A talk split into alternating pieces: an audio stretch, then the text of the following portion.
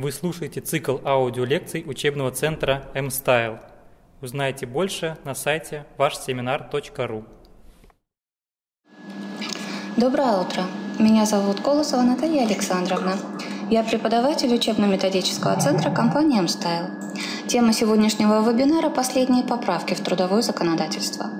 Говорить мы будем о новом МРОТе, о применении профстандартов, о проведении спецоценки – также мы рассмотрим дайджест кадровых новостей и ознакомимся с практикой Верховного суда. В ходе вебинара мы будем активно использовать систему «Консультант Плюс» как инструмент для решения наших практических вопросов. Итак, первый вопрос нашего вебинара – новый МРОД. Как вы знаете, с 1 июля 2016 года МРОД у нас увеличился с 6204 рублей до 7500 рублей. На что нужно обратить наше внимание в связи с этим? Начнем с кадров. Тут повышение МРОД может быть для вас актуальным, если выполняются два условия. В вашем субъекте РФ не введен региональный МРОД, который обычно выше федерального. Либо региональный МРОД есть, но он у вас меньше, чем 7500 рублей. И второе условие. Если один или несколько сотрудников с нормальным режимом рабочего времени за полностью отработанный месяц со всеми надбавками и премиями до 1 июля получал у вас меньше, чем 7500 рублей. Тогда придется поднять этим людям оклады так, чтобы общая сумма месячных выплат равнялась как минимум 7500 рублям. Для этого нужно будет заключить с работником дополнительное соглашение к его трудовому договору. Плюс в отношении таких сотрудников нужно учитывать, что если начиная с 1 июля 2016 года за ними по любой причине сохранялся средний заработок, например, они были в отпуске либо в командировке, то в расчет за полный месяц сумма выплат опять же не может быть меньше, чем 7500 рублей. Соответственно, если, например, один из таких людей – пошел в отпуск с 1 июля. Отпускные ему нужно будет пересчитать и доплатить. Теперь о пособиях. В каких случаях повышение с 1 июля 2016 года МРОД с 6204 рублей до 7500 повлияет на их размер? Первый вариант – Средний дневной заработок для цели исчисления пособия по болезни и в связи с материнством нужно исчислять из МРОД, если у сотрудника со страховым стажем более 6 месяцев в расчетном периоде вообще не было заработка. Например, он впервые в жизни устроился на работу в 2016 году. Либо начисления у такого человека в расчетном периоде были, но посчитанный, исходя из них, средний дневной заработок оказался меньше того, что получается по МРОД.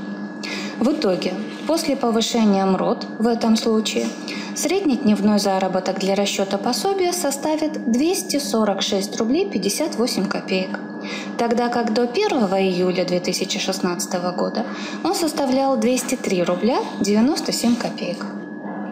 Второй вариант – если страховой стаж вашего работника меньше 6 месяцев, то каким бы большим ни был его средний дневной заработок, исчисляемый по реальным выплатам, за полный календарный месяц болезни или декретное пособие не может превышать МРОД, то есть 7500 рублей. Страховой случай произошел в июле 2016 года или позднее. Давайте разберем такую ситуацию. Итак, если человек заболел либо пошел в отпуск декретный, либо отпуск по уходу за ребенком в возрасте до полутора лет, начиная с 1 июля 2016 года, то тогда проблем нет. При назначении пособия сразу работаем с новым МРОД. Из-за этого, кстати, сложилась интересная ситуация с пособиями по уходу за первым ребенком.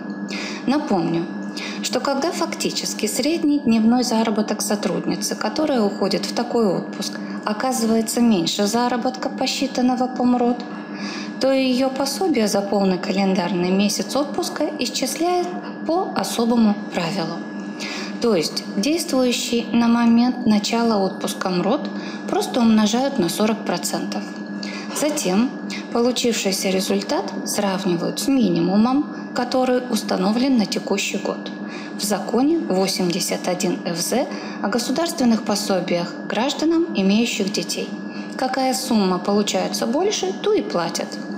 Довольно долго фиксированная минималка пособия к отпуску по уходу за первым ребенком в возрасте до полутора лет, исходя из закона 81 ФЗ, стабильно превышала расчетную величину. Так, по-прежнему МРОД, то есть 6204 рубля, расчетная минималка равнялась 2481 рублю 60 копейкам в месяц. А фиксированная с 1 февраля 2016 года это уже была сумма в 2908 рублей 62 копейки. Соответственно, эту сумму мы и платили. Но после повышения МРОД до 7500 рублей расчетная минималка выросла до 3000. То есть мы 7500 рублей умножаем на 40%. Это больше фиксированной величины. Соответственно, если женщина отправляется в отпуск по уходу за первым ребенком в возрасте до полутора лет в июле 2016 года или позже, то меньше чем 3000 рублей за полный календарный месяц отпуска платить ей уже нельзя, невзирая на ту сумму, которая указана в законе 81 ФЗ. Теперь о том, э, как быть со страховыми случаями, которые произошли у вас до 1 июля 2016 года. Итак, разберем варианты. При первом варианте, то есть когда стаж работника превышает 6 месяцев и его фактически средний дневной заработок меньше МРОД, ничего делать не придется. Причина в расчетах участвует МРОД, который действовал на день начала болезни или материнского отпуска. Доплаты в связи с повышением этой суммы до 7500 рублей не положены. Даже если, например, начало отпуска по уходу за первым ребенком в возрасте до полутора лет пришлось на 30 июня. Обидно, конечно, но ничего не поделаешь. При втором варианте увеличенный МРОД может повлиять на переходящее пособие по болезни и в связи с декретом для людей со страховым стажем менее 6 месяцев и внушительным фактическим заработком. За период с 1 июля 2016 года и далее верхний предел пособий для них надо исчислять уже исходя из 7500 рублей за полный календарный месяц болезни или отпуска по беременности и родам. Соответственно, например, вполне может оказаться, что декретной девушке, которая ушла в отпуск до этой даты, придется доплатить. Найти пошаговую инструкцию по порядку расчета декретных пособий поможет система «Консультант Плюс». Для этого мы с вами воспользуемся универсальным инструментом поиска информации. Это быстрый поиск. В поисковой строке мы с вами наберем значимые слова «расчет детских».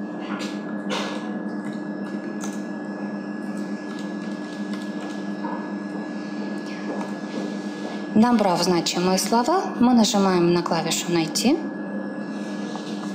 и начинается поиск документов, которые соответствуют нашему запросу.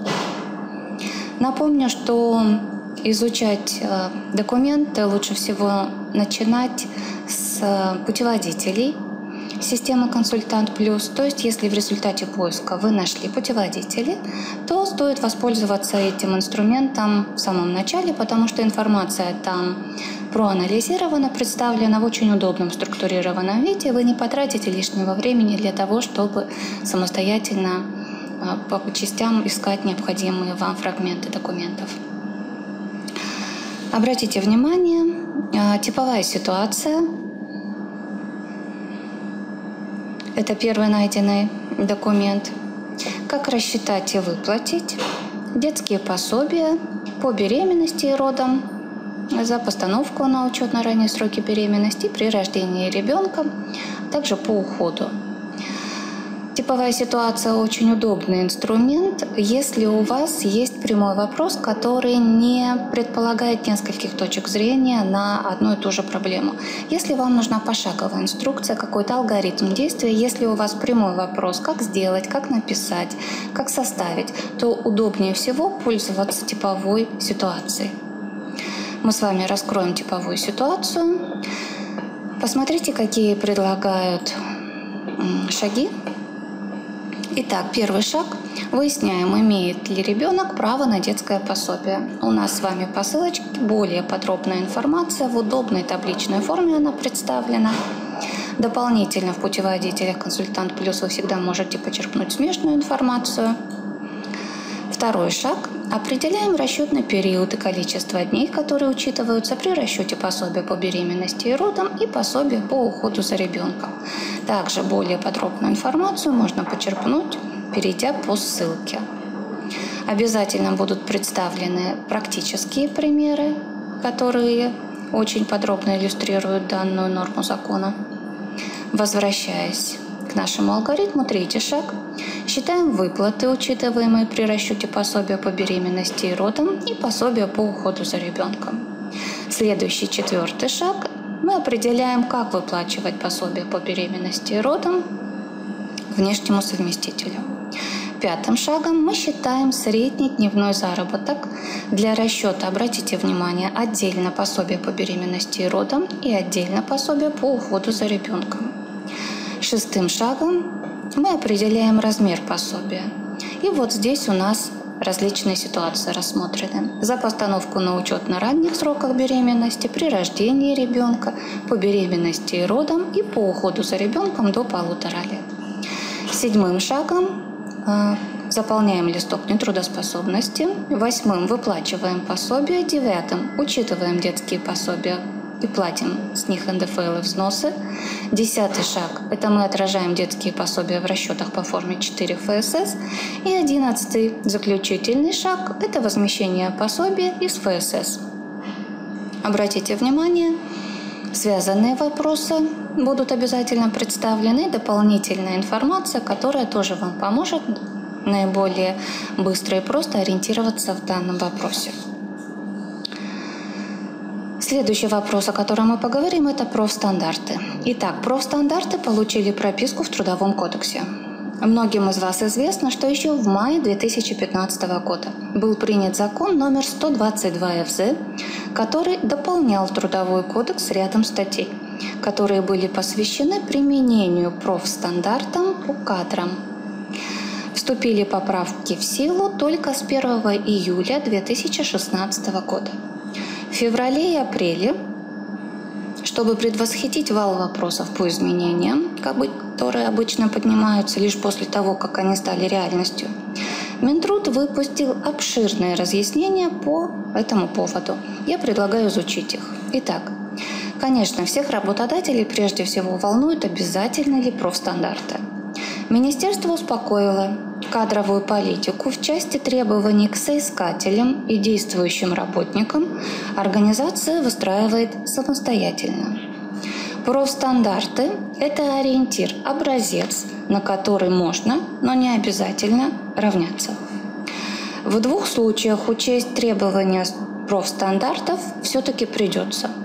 Итак, первый случай – если по Трудовому кодексу работнику положены компенсации, льготы или его труд связан с какими-то ограничениями. В этом случае название должности или профессии должно соответствовать квалификационному справочнику либо профстандарту. И второй случай. Если Трудовым кодексом либо иными законами или нормативными актами установлены требования квалификации работника – Тогда квалификация должна соответствовать и профстандарту тоже. Напомню, что под квалификацией здесь мы понимаем знания, профессиональные навыки, умения и практический опыт человека. А теперь посмотрим на примере, как это действует. Согласно закону, главбух публичного акционерного общества должен иметь высшее образование по специальности в области бухучета и аудита, плюс профильный стаж э, работы не менее трех лет из последних пяти. Если же вуз он закончил по другой специальности, требования к профессиональному стажу еще более строгие, не менее пяти лет из последних семи.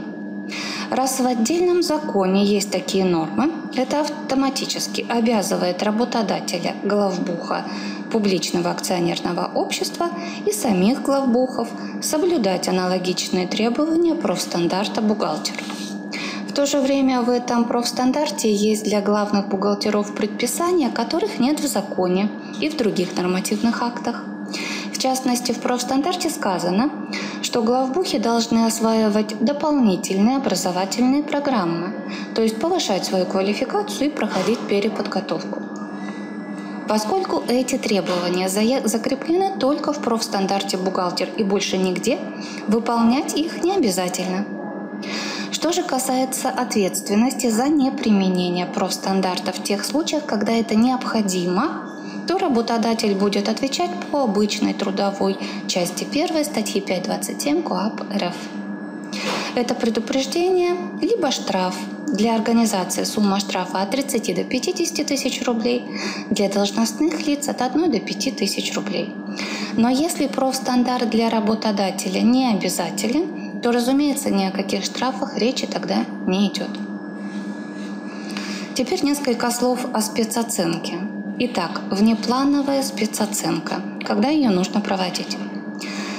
1 мая 2016 года были приняты и в тот же день вступили в силу поправки в закон 426 ФЗ о спецоценке условий труда. В чем заключаются эти поправки? Итак, для начала решено продлить срок для обязательной внеплановой спецоценки с 6 до 12 месяцев со дня проведения введения в эксплуатацию нового рабочего места. К слову, Минтруд уточнил, что спецоценку такого рабочего места нужно проводить только если оно у вас уже занято. Вакантные места подвергать процедуре не следует.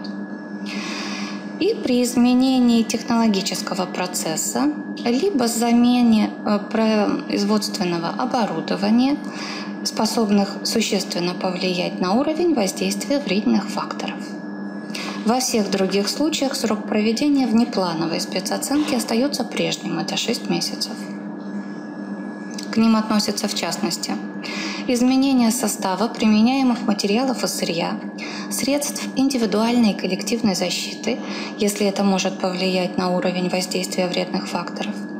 Это несчастный случай на производстве или выявление профессионального заболевания. И это предписание трудинспекции провести внеплановую спецоценку в связи с тем, что предыдущую процедуру вы провели с нарушением установленных правил. Кстати, для вот этого последнего случая изменения в законе 426 ФЗ установили. Пока э, предписание трудинспекции не будет исполнено, работникам положены абсолютно все трудовые льготы, которые они получали до неправильной спецоценки, которая была проведена работодателем. Теперь э, внеплановая спецоценка, когда проводить ее не надо. Итак, поправки в закон 426 ФЗ, которые вступили в силу, как я уже сказала, с 1 мая 2016 года, предусмотрели два исключения из обязанности провести внеплановую спецоценку. Первое. Компания прошла через реорганизацию, и после этого для работников ровным счетом ничего не изменилось. Технологический процесс остался прежним, материалы, средства индивидуальной защиты, оборудование тоже. Правда, не очень понятно следующее. Фирмам, которые пережили присоединение, преобразование и с некоторой натяжкой слияние, новая форма более или менее подходит. Что делать тем, кто реорганизован в форме разделения или выделения – на выходе у нас, по крайней мере, две новые организации. Как они будут делить результаты спецоценки, законченной до реорганизации? Ответа пока нет. Второе исключение. Изменилось у вас только наименование рабочего места и больше ничего. Условно говоря, было рабочее место юриста, а стало рабочее место юрисконсульта – но все остальное осталось по-прежнему. Стол, стул, компьютер. Стоят они на том же самом месте, где стояли до переименования должности. Внеплановую спецоценку такого нового рабочего места, начиная с 1 мая 2016 года, можно не проводить. Теперь несколько слов о декларации соответствия для оптимальных и допустимых рабочих местах. Итак, эта новость заинтересует прежде всего компании, которые в ходе спецоценки выявили рабочие места с оптимальными или допустимыми условиями труда. С 1 мая 2016 года такие фирмы получили право в территориальное подать в территориальное подразделение Роструда декларацию о соответствии этих мест нормативным требованиям. Если за пять лет со дня подачи ничего не случится, Срок действия декларации автоматически продлевается еще на 5 лет и так далее. Проще говоря, фирма не обязана спецоценивать такие рабочие места через 5 раз, через 5 лет еще раз. Тогда как в общем случае повторить процедуру придется. До поправок это было допустимо только в отношении рабочих мест, на которых вредные факторы вообще не были найдены. В декларацию соответствия условий труда нормативным требованиям нельзя включать сведения о рабочих местах, труд на которых по умолчанию дает право на досрочную пенсию, льготы, гарантии, компенсации в связи с вредными факторами. Иными словами, такие рабочие места нужно раз в пять лет подвергать спецоценке, независимо от результатов предыдущей проверки. Причем новую норму распространили на результаты любой спецоценки, проведенной после 1 января 2014 года. Что это значит? Предположим, в 2015 году фирма прошла через указанную процедуру. Та выявила безвредные рабочие места, а также те, на которых уровень воздействия вредных факторов не превышает нормативного и при этом безопасен и не влияет на здоровье человека, это у нас с вами оптимальные условия труда, либо влияет на здоровье, но за время отдыха организм полностью восстанавливается, это у нас с вами допустимые условия. Не позднее 30 рабочих дней со дня утверждения отчета о спецоценке в 2015 году компания подала декларацию соответствия безвредных рабочих мест нормативным требованиям но допустимые и оптимальные места туда не вошли, потому что законодательство не позволяло. Теперь, после вступления в силу с 1 мая 2016 года поправок в закон 426 ФЗ, работодатель фактически получил право подать уточненную декларацию, где будут перечислены все рабочие места, о которых мы сейчас говорили, и безвредные, и оптимальные, и допустимые что освободит работодателя от очередной плановой спецоценки. Теперь о других изменениях, которые касаются спецоценки. Согласно закону 426 ФЗ и изменениям в этом законе о спецоценке рабочих мест, вступивших в силу с 1 мая 2016 года, работодатель должен направить в организацию, которая провела у него спецоценку, во-первых, сообщение об утверждении отчета о процедуре в течение трех рабочих дней с того дня, когда это произошло – Способ отправки может быть любым, главное подтвердить, что обязанность вами выполнена. И во-вторых, копию самого отчета в неустановленный срок заказным письмом с уведомлением о вручении или в электронном виде с квалифицированной электронной подписью. Проще, конечно, будет отправить одновременно оба эти документа. Также хочу отметить, что ответственность за неисполнение, за неисполнение этих требований на сегодняшний момент не введена. И напоследок озвучу, озвучу другие изменения по спецоценке, которые могут вам пригодиться. Первое. В ходе спецоценки сотрудники отныне имеют право предложить вам проверить, нет ли на их рабочих местах вредных факторов – а вы, соответственно, обязаны передать их просьбу экспертам, которые проводят у вас эту процедуру. И во-вторых, Эксперту, который занимается у вас спецоценкой, нужно дать возможность изучить технологическую документацию, осмотреть оборудование, сырье и материалы, а также возможность просмотреть бумаги, которыми установлены трудовые обязанности человека, чье рабочее место подвергается оценке. Найти порядок проведения специальной оценки условий труда помогут материалы консультанта «Плюс». Для того, чтобы найти эти материалы в системе, мы с вами воспользуемся путеводителями. Итак, выбираем путеводители, нажимаем на клавишу. В данный момент нас с вами интересует рубрика «Кадры», из которой мы выбираем все материалы. По ссылочке переходим во все материалы – Перед нами 64 путеводителя по кадровым вопросам. Здесь вы найдете ответы на все вопросы, начиная от того, как правильно а, письменно пригласить сотрудника на работу и до последней записи об увольнении в его трудовой книжке. Все образцы заполнения унифицированных и произвольных форм собраны в путеводителях по кадровым вопросам. Для того, чтобы быстрее найти нужный документ, мы с вами воспользуемся поисковой строкой в поисковой строке наберем значимые слова «Порядок проведения спецоценки».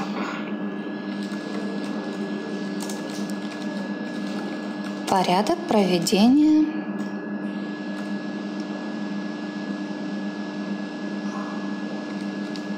спецоценки. Строим список документов. Итак, обратите внимание, первый документ – путеводитель по кадровым вопросам, охрана труда – Спецоценка условий труда. В каком порядке проводится специальная оценка условий труда? Мы переходим в содержание. Перед нами алгоритм действий, то есть пошаговая инструкция. Из трех этапов состоит процесс проведения спецоценки. Давайте более подробно посмотрим на эти этапы.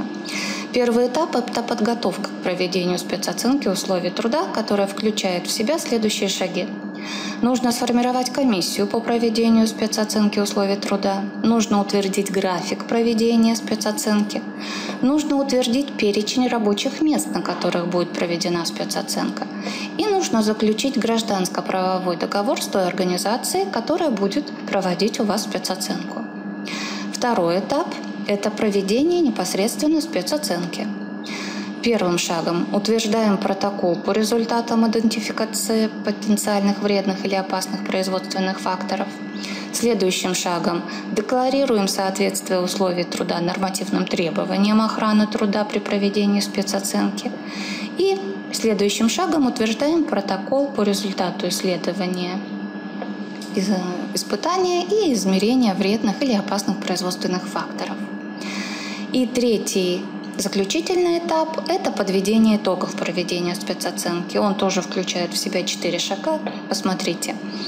А, утверждение отчета о проведении спецоценки, ознакомление работников с результатами проведения спецоценки, размещение работодателем на официальном интернет-сайте сводных данных о результате проведения спецоценки и уведомление Фонда социального страхования о результатах спецоценки. Далее мы с вами видим каждый этап пошагово, более подробно. Мы можем перейти по ссылочке для того, чтобы более подробно ознакомиться э, с этим процессом. Следующий вопрос, которого хотелось бы сегодня коснуться, это дайджест кадровых новостей. Итак, поговорим об авансе. Аванс как зарплата, сколько отработал, столько получил. Применительно к оплате труда понятие аванс досталось нам э, в наследство еще от СССР. Тогда его размер определяло соглашение между организацией и профсоюзом, но он не мог быть менее суммы, рассчитываемой по тарифной ставке за время фактически отработанное в первой половине месяца. Однако в наши дни аванс часто считают какой-то абстрактной суммой, выплачиваемой работнику за первую половину месяца без привязки к его трудовым свершениям. В феврале Минтруд отметил, размер аванса должен соответствовать времени, фактически отработанному в первой половине месяца ко дню начисления выплаты – В общем-то, логично. Ведь Трудовой кодекс говорит о выплате именно части заработной платы, а не аванса в счет зарплаты. Следовательно, за первую половину месяца человек должен получить как минимум то, что ему причитается, исходя из рабочих дней, отмеченных в табеле кодом Я. Иначе трудоинспектор при проверке может оштрафовать фирму. То же время, коллеги, нужно понимать, что Минтруд пишет о минимальной сумме аванса и вовсе не запрещает вам платить больше. Да, он и не может запретить вам это сделать, потому что Трудовой кодекс не позволяет работодателю ухудшать положение сотрудников. А вот улучшать, пожалуйста, сколько угодно. И если, чтобы не считать каждый раз аванс по фактической отработке, вы платите фиксированную сумму, например, которая равняется 50% месячной зарплаты, никто вам слова не скажет. Напомню, исчислять и удерживать НДФЛ при выплате аванса работодатель не обязан. Следующий вопрос. Если работодатель больше не существует, то кто заполнит трудовую книжку? Итак, устраиваясь на новую работу, человек должен представить трудовую книжку отдела работодателя, ввести ее правильно, заполнять и хранить. Однако ни в правилах ведения трудовых книжек, ни в инструкции по их заполнению нет ответа на вопрос, как быть, если, например, последняя запись не внесена, либо внесена с нарушениями, а предыдущий работодатель уже не существует, он реорганизован либо ликвидирован. Минтруд выпустил разъяснение на этот счет еще в апреле 2015 года, однако в массы это письмо попало только недавно. Итак, по общему правилу, при увольнении все записи, сделанные работодателем в трудовой книжке за время работы, заверяются печатью, подписью ответственного специалиста и подписью самого работника. По мнению чиновников, если предыдущий работодатель не сделал нужную запись так, как надо, и прекратил свою деятельность после реорганизации, то человеку нужно обратиться к его правоприемнику. Если работодатель ликвидирован, то запись в трудовую книжку может внести и новый работодатель при условии, что сотрудник предоставит подтверждающие документы, например, копию приказа об увольнении. Если же никаких бумаг с прежнего места работы у человека нет, новый работодатель может порекомендоваться ему обратиться в архив города, где находится, вернее, где находилась предыдущая фирма-работодатель. Если и это не принесет никаких результатов, то все, что остается сотруднику, это обратиться в суд с заявлением об установлении факта прекращения трудовых отношений. При положительном исходе дела новый работодатель будет вправе внести запись в трудовую книжку, опираясь на решение суда. Если при э, внесении изменений в трудовую книжку у вас возникают затруднения, вы всегда можете обратиться к системе «Консультант Плюс». Предлагаю найти порядок внесения изменений в трудовую книжку. Итак, мы с вами вновь воспользуемся быстрым поиском, универсальным инструментом поиска в системе «Консультант» и в поисковой строке наберем «Изменения в трудовую книжку».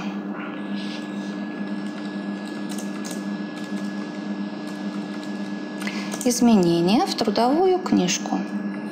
Строим список документов. Нас с вами будет интересовать типовая ситуация, как внести изменения и исправления в трудовую книжку. Это первый найденный документ. Итак, Изменения, дополнения и исправления в трудовую книжку вносятся работникам, который приказом руководителя организации назначен ответственным за их ведение.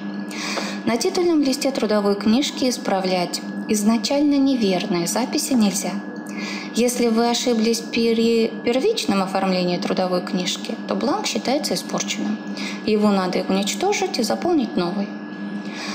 Титульный лист трудовой книжки можно вносить только два вида сведений. Дополнение в сведения об образовании, профессии или специальности. В этом случае предыдущие сведения не зачеркиваются, а новые просто вписываются рядом. Заверять дополнение не надо. И изменение или изменение фамилии, имени, отчества, даты рождения. При внесении изменений в титульный лист трудовой книжки зачеркните одной чертой изначально указанные сведения и рядом впишите новые сведения.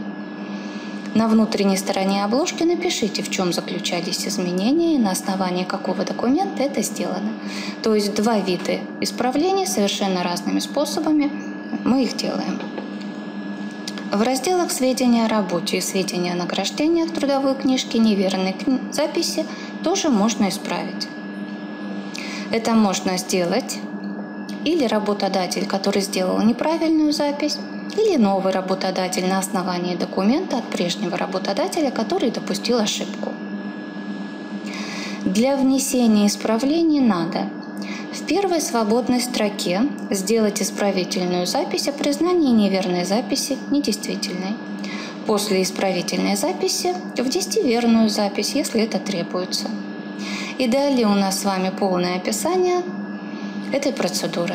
Посмотрите, обязательно консультант предлагает образцы.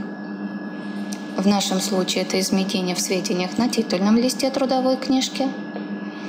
Посмотрите, в этом образце была изменена фамилия. Следующий образец исправления раздела «Сведения о работе».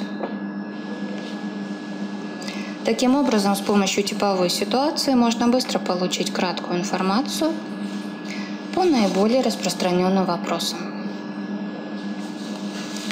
Теперь несколько слов об отпускных. Итак, Минтруд об отпускных дни, исключаемые из расчета. Относительно недавно было обнародовано большое письмо Минтруда от октября 2015 года, которое посвящено расчету отпускных. Предлагаю изучить самые интересные выводы ведомства. Как вы знаете, из расчета среднего отпускного заработка нужно, помимо прочего, определить количество для расчета.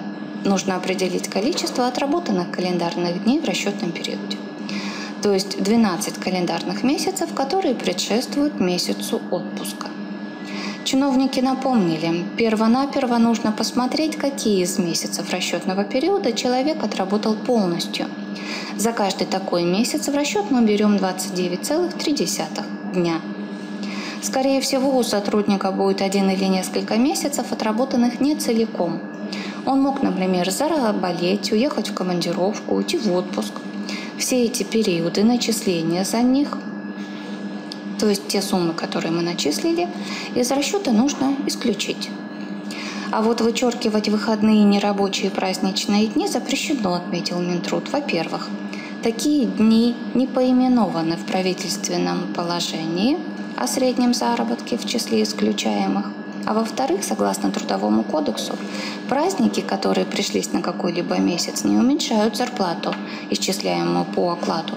Добавлю, даже если в каком-то из месяцев никаких других присутственных дней, кроме выходных и праздничных, у работника не оказалось, все равно их вычеркивать нельзя, потому что это не дни освобождения от работы, а дни отдыха. Определившись с количеством вычеркиваемых дней в не полностью отработанных месяцах, дальше мы поступаем так. Из календарного количества дней месяца вычитаем исключаемые дни – а полученный результат умножаем на 29,3 и делим на календарное количество дней. На выходе у нас получается число дней, которые приходятся на отработанный период в этом месяце. Минтруд об отпускных. Учет премий, если расчетный период отработан полностью. Итак, в октябре 2015 года в своем письме Минтруд разъяснил, как учесть премию по показателям эффективности работы при расчете среднего заработка, если человек трудился у нас не весь период, за который была начислена премия. Порядок учета премии будет зависеть от того, отработан ли расчетный период полностью, а если нет, то учитывалось ли это при начислении премии. Объясню это на примере. Итак, Работник у вас трудоустроился 1 марта и отработал всю норму времени в периоде март-июль. В июле месяце ему была начислена премия за первое полугодие – январь-июнь. В августе человек идет в отпуск. Рассчитываемый период у нас с 1 марта по 31 июля. То есть расчетный период отработан полностью и премия начислена в расчетном периоде. Берем мы полугодовую премию при исчислении отпускных? Берем. А целиком или частично? Чтобы ответить на этот вопрос, нужно выяснить, как работодатель рассчитывал премию. Предположим, она была начислена без учета фактической отработки сотрудника.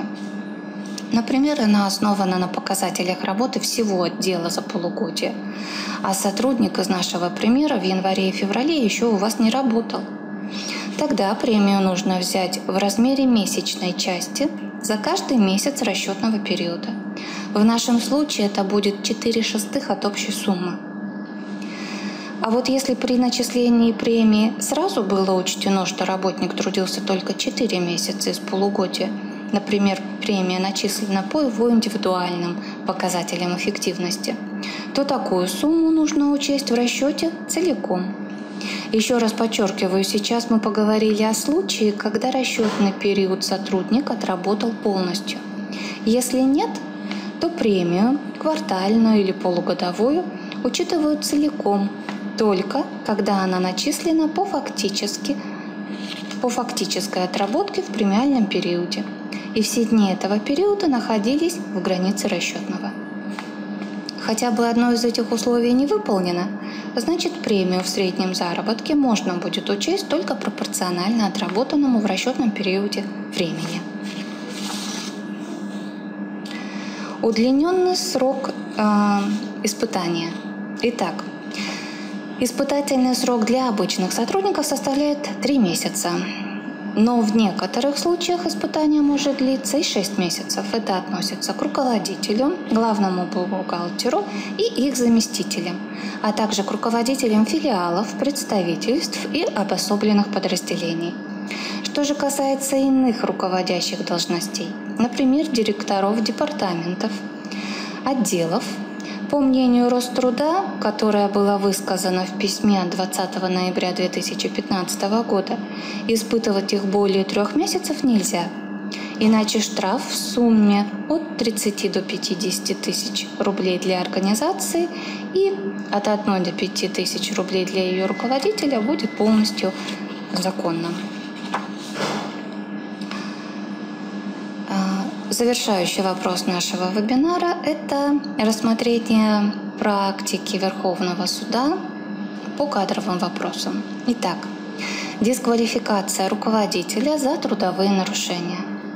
Как вы знаете, за трудовые нарушения руководителя могут не только оштрафовать, но и дисквалифицировать на срок от одного года до трех лет – Такое наказание применяется, если директор допустил повторный аналогичный проступок в период со дня вступления в силу постановления о штрафе за первое нарушение и до истечения года со дня уплаты штрафа.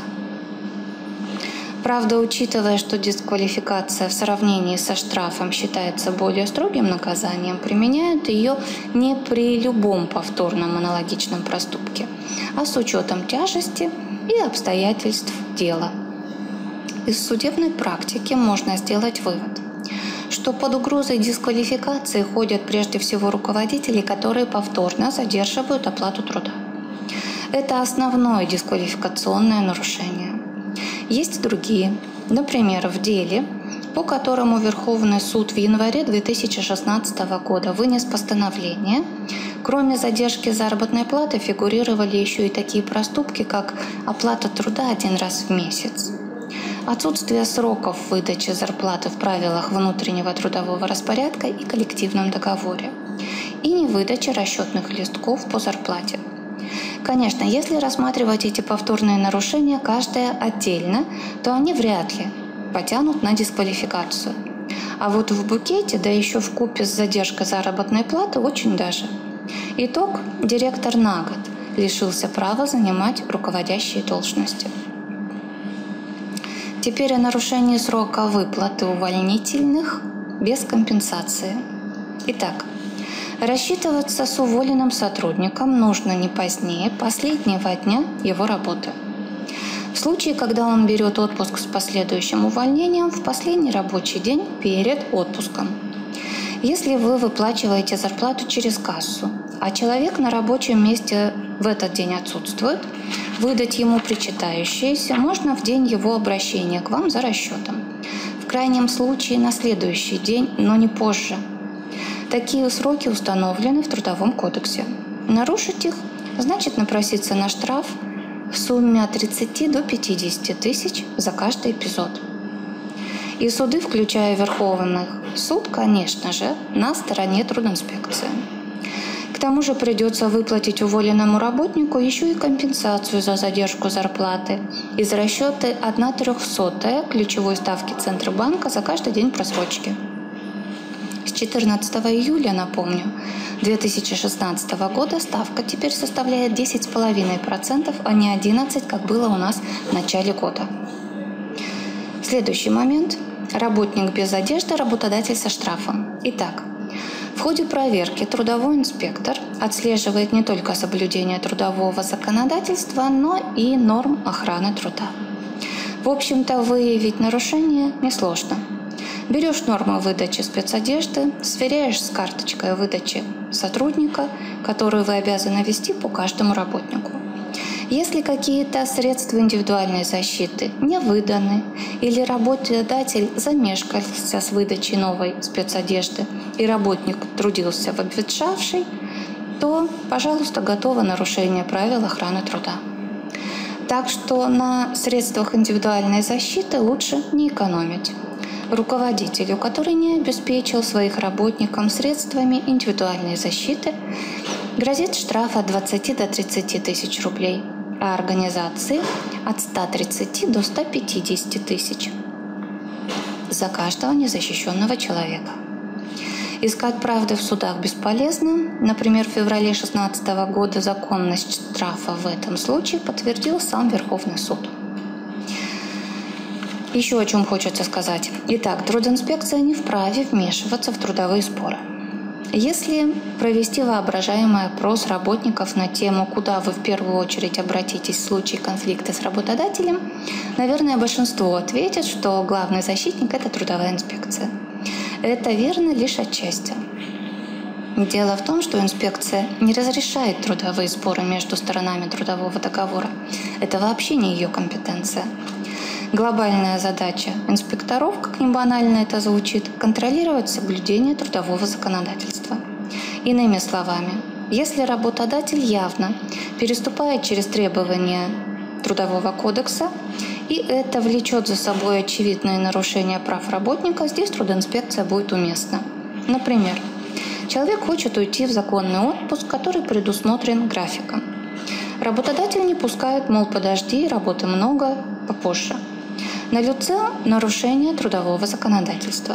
Если сотрудник обратится в трудовую инспекцию, то наверняка работодатель получит предписание о прекращении подобной практики, а может быть и штраф. Если же на, о прямом игнорировании работодателем норм Трудового кодекса речь не идет, но есть разногласия с работником в трактовке этих норм, перед нами уже индивидуальный трудовой спор. И трудинспекция здесь делать не, Нечего, поскольку рассмотрение спора – это компетенция суда общей юрисдикции. Соответственно, в этом случае трудинспекторы не имеют права что-либо предписывать работодателю и уж тем более не вправе штрафовать его. Хочу сказать, что если у вашей организации случился трудовой спор с сотрудником при увольнении, то изучить судебную практику по схожим вопросам и подготовиться к возможному судебному заседанию, вам поможет путеводитель по трудовым спорам системы «Консультант Плюс». Для того, чтобы найти информацию о трудовых спорах при увольнении, нужно воспользоваться путеводителями. Итак, вкладка «Путеводители».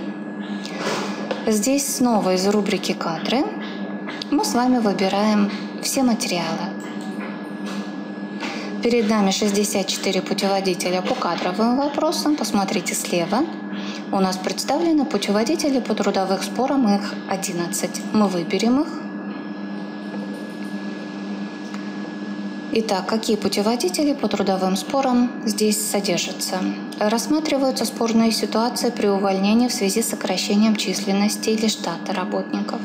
Спорные ситуации при увольнении в связи с истечением срока трудового договора Спорная ситуация при увольнении за прогул. Спорные ситуации при увольнении по соглашению сторон. Спорные ситуации при увольнении работника по собственному желанию. Я предлагаю на этом путеводителе остановиться чуть подробнее. Мы перейдем в содержание путеводителя. Из семи подпунктов нам предлагают выбрать наиболее интересный для вас пункт. Я предлагаю остановиться на третьем – расторжение трудового договора по собственному желанию в иную дату, чем указано работником в заявлении.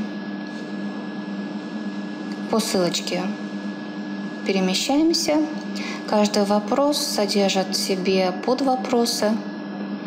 В нашей ситуации нас интересует вкладка 3.2 Правомерно ли увольнение по собственному желанию через две недели после получения работодателем заявления, если работник просит уволить его ранее этого срока?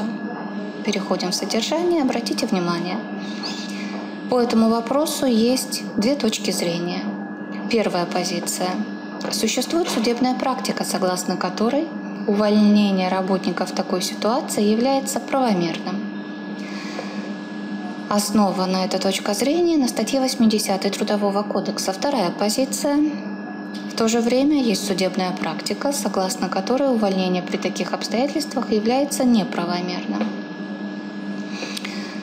Представлена суть споров, а я хочу обратить ваше внимание на вкладку «Последствия для работодателя в зависимости от решения суда».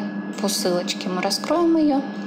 В удобной табличной форме представлена информация, собрана на основании документов, нормативные акты представлены здесь. Посмотрите, все, что выделено синим цветом, это активные гиперссылки. Нажав на них, вы можете переместиться в этот нормативный документ, откуда заимствована была а, информация. Итак, таблица состоит из двух столбцов – а, левый столбец – это действие работодателя, правая для информации – это э, перечисление нормативных документов, в том числе на основании которых будут выполнены эти действия. Итак, если решение принято судом в пользу работника, то есть увольнение по собственному желанию в нашей ситуации признано неправомерным, что должен сделать работодатель? Выплатить работнику средний заработок за период вынужденного прогула – Затем выплатить компенсацию за неиспользованные дни отпуска, предоставляемые за период вынужденного прогула. Затем выплачиваем компенсацию морального вреда, если сотрудник заявит это в суде, а он, скорее всего, заявит. Возмещаем судебные издержки работника. Уплачиваем пошлину и восстанавливаем сотрудника на работе. Прежде чем принимать те или иные решения, разрешать споры, предлагаю пользоваться путеводителями по трудовым спорам, поскольку они содержат не только судебную практику, но и э, обширную, э, подобранную очень удобную информацию, удобно структурированную, очень удобно ею пользоваться – максимально собранные ситуации, которые могут произойти. Поэтому, пожалуйста, имейте в виду, что такой удобный инструмент, как эм, трудовые споры, консультации по трудовым спорам собраны тоже в консультанте и представлены вашему вниманию. Путеводитель по трудовым спорам, повторю, 11 путеводителей по самым разным вопросам. Итак, возвращаясь к нашей теме, подход этот поддерживает Верховный суд. Например, он признал незаконным вмешательство трудинспекции в споре о замене компенсационных выплат вредникам повышенной оплатой труда, в споры о переводе работника, находившегося в отпуске в другое структурное подразделение в связи с ликвидацией подразделения, где тот был занят раньше, и о назначении премии по новому локальному положению о премировании, в правомерности принятия которого усомнился работник. Теперь несколько слов о гражданско-правовом договоре вместо трудового договора. Общеизвестно, что с работником, которого вы принимаете на работу, нужно подписать трудовой договор. Причем сделать это нужно не позднее трех дней, считая со дня, когда человек приступил к работе. Если же работодатель вместо трудового договора заключает гражданско-правовой договор, то есть он подменяет одни отношения другими. При проверке трудоинспекция в такой ситуации может наложить штраф от 10 до 20 тысяч на руководителя и от 50 до 100 тысяч на организацию, причем за каждого работника. Нужно помнить, что срок давности по кадровым нарушениям – это один год. Со дня совершения проступка, если он длящийся, либо обнаружения проступка, если он вернее, со дня, один год со дня совершения проступка, если он не длящийся, либо обнаружение проступка, если он длящийся. В мае 2016 года Верховный суд указал, что подмена трудового договора гражданско-правовым договором нарушение не длящееся. Оно считается совершенным в день подписания гражданско-правового договора сторонами. Если трудовая инспекция обнаружит э, вот это нарушение спустя год после указанной даты, то все, штрафовать работодателя уже не получится. Также не является длящимся нарушением такое нарушение, как задержка оплаты труда. Годичный срок на привлечение к ответственности отчитывается с того дня, который установлен вашей организацией как день выплаты зарплаты. Теперь хочется сказать о больничном после отпуска с увольнением. Итак, как вы знаете, коллеги, уволившимся работникам полагается пособие по болезни, если болезнь случилась в течение 30 дней после завершения работы. Допустим, человек ушел в отпуск с последующим увольнением. Возникает резонный вопрос, с какого дня нужно отсчитывать 30-дневный период? От последнего рабочего дня накануне отпуска или со дня завершения самого отпуска – в ноябре 2015 года на этот вопрос ответил Верховный суд. Верховный суд взял за основу статью 127 Трудового кодекса, в которой сказано, что днем увольнения в рассматриваемом случае считается последний день отпуска. Следовательно, пока отпуск не закончен, для цели назначения пособия трудовые отношения продолжаются – а значит 30 дней следует отчитывать со дня окончания отпуска с последующим увольнением. И в завершении вызов на рассмотрение административного дела. Итак, любой из вас согласится, что интернет делает нашу жизнь проще, взять хотя бы проведение вебинаров, но мы сейчас рассмотрим с вами применение электронной почты. Итак, адресат известен, написали письмо, нажали кнопку, все, письмо отправили. Дел там пару минут. Но только никогда речь идет об официальных сообщениях, особенно если они связаны с административными разбирательствами. КОАП, в общем-то, не ограничивает контролирующие органы в средствах связи, которые они могут использовать для уведомления лица о рассмотрении административного дела. Это может быть как заказное письмо, так и телефонограмма и даже СМС. Единственное требование ко всем этим способам – наличие доказательств доставки и вручения сообщения именно тому лицу, которому оно адресовано. Если доказательств нет, то при рассмотрении дела фигурант присутствовать не будет. Это будет означать, что его лишили права на защиту. Следовательно, постановление – о привлечении к ответственности отменяется по формальному основанию. Контролирующему органу нужно будет начинать все сначала.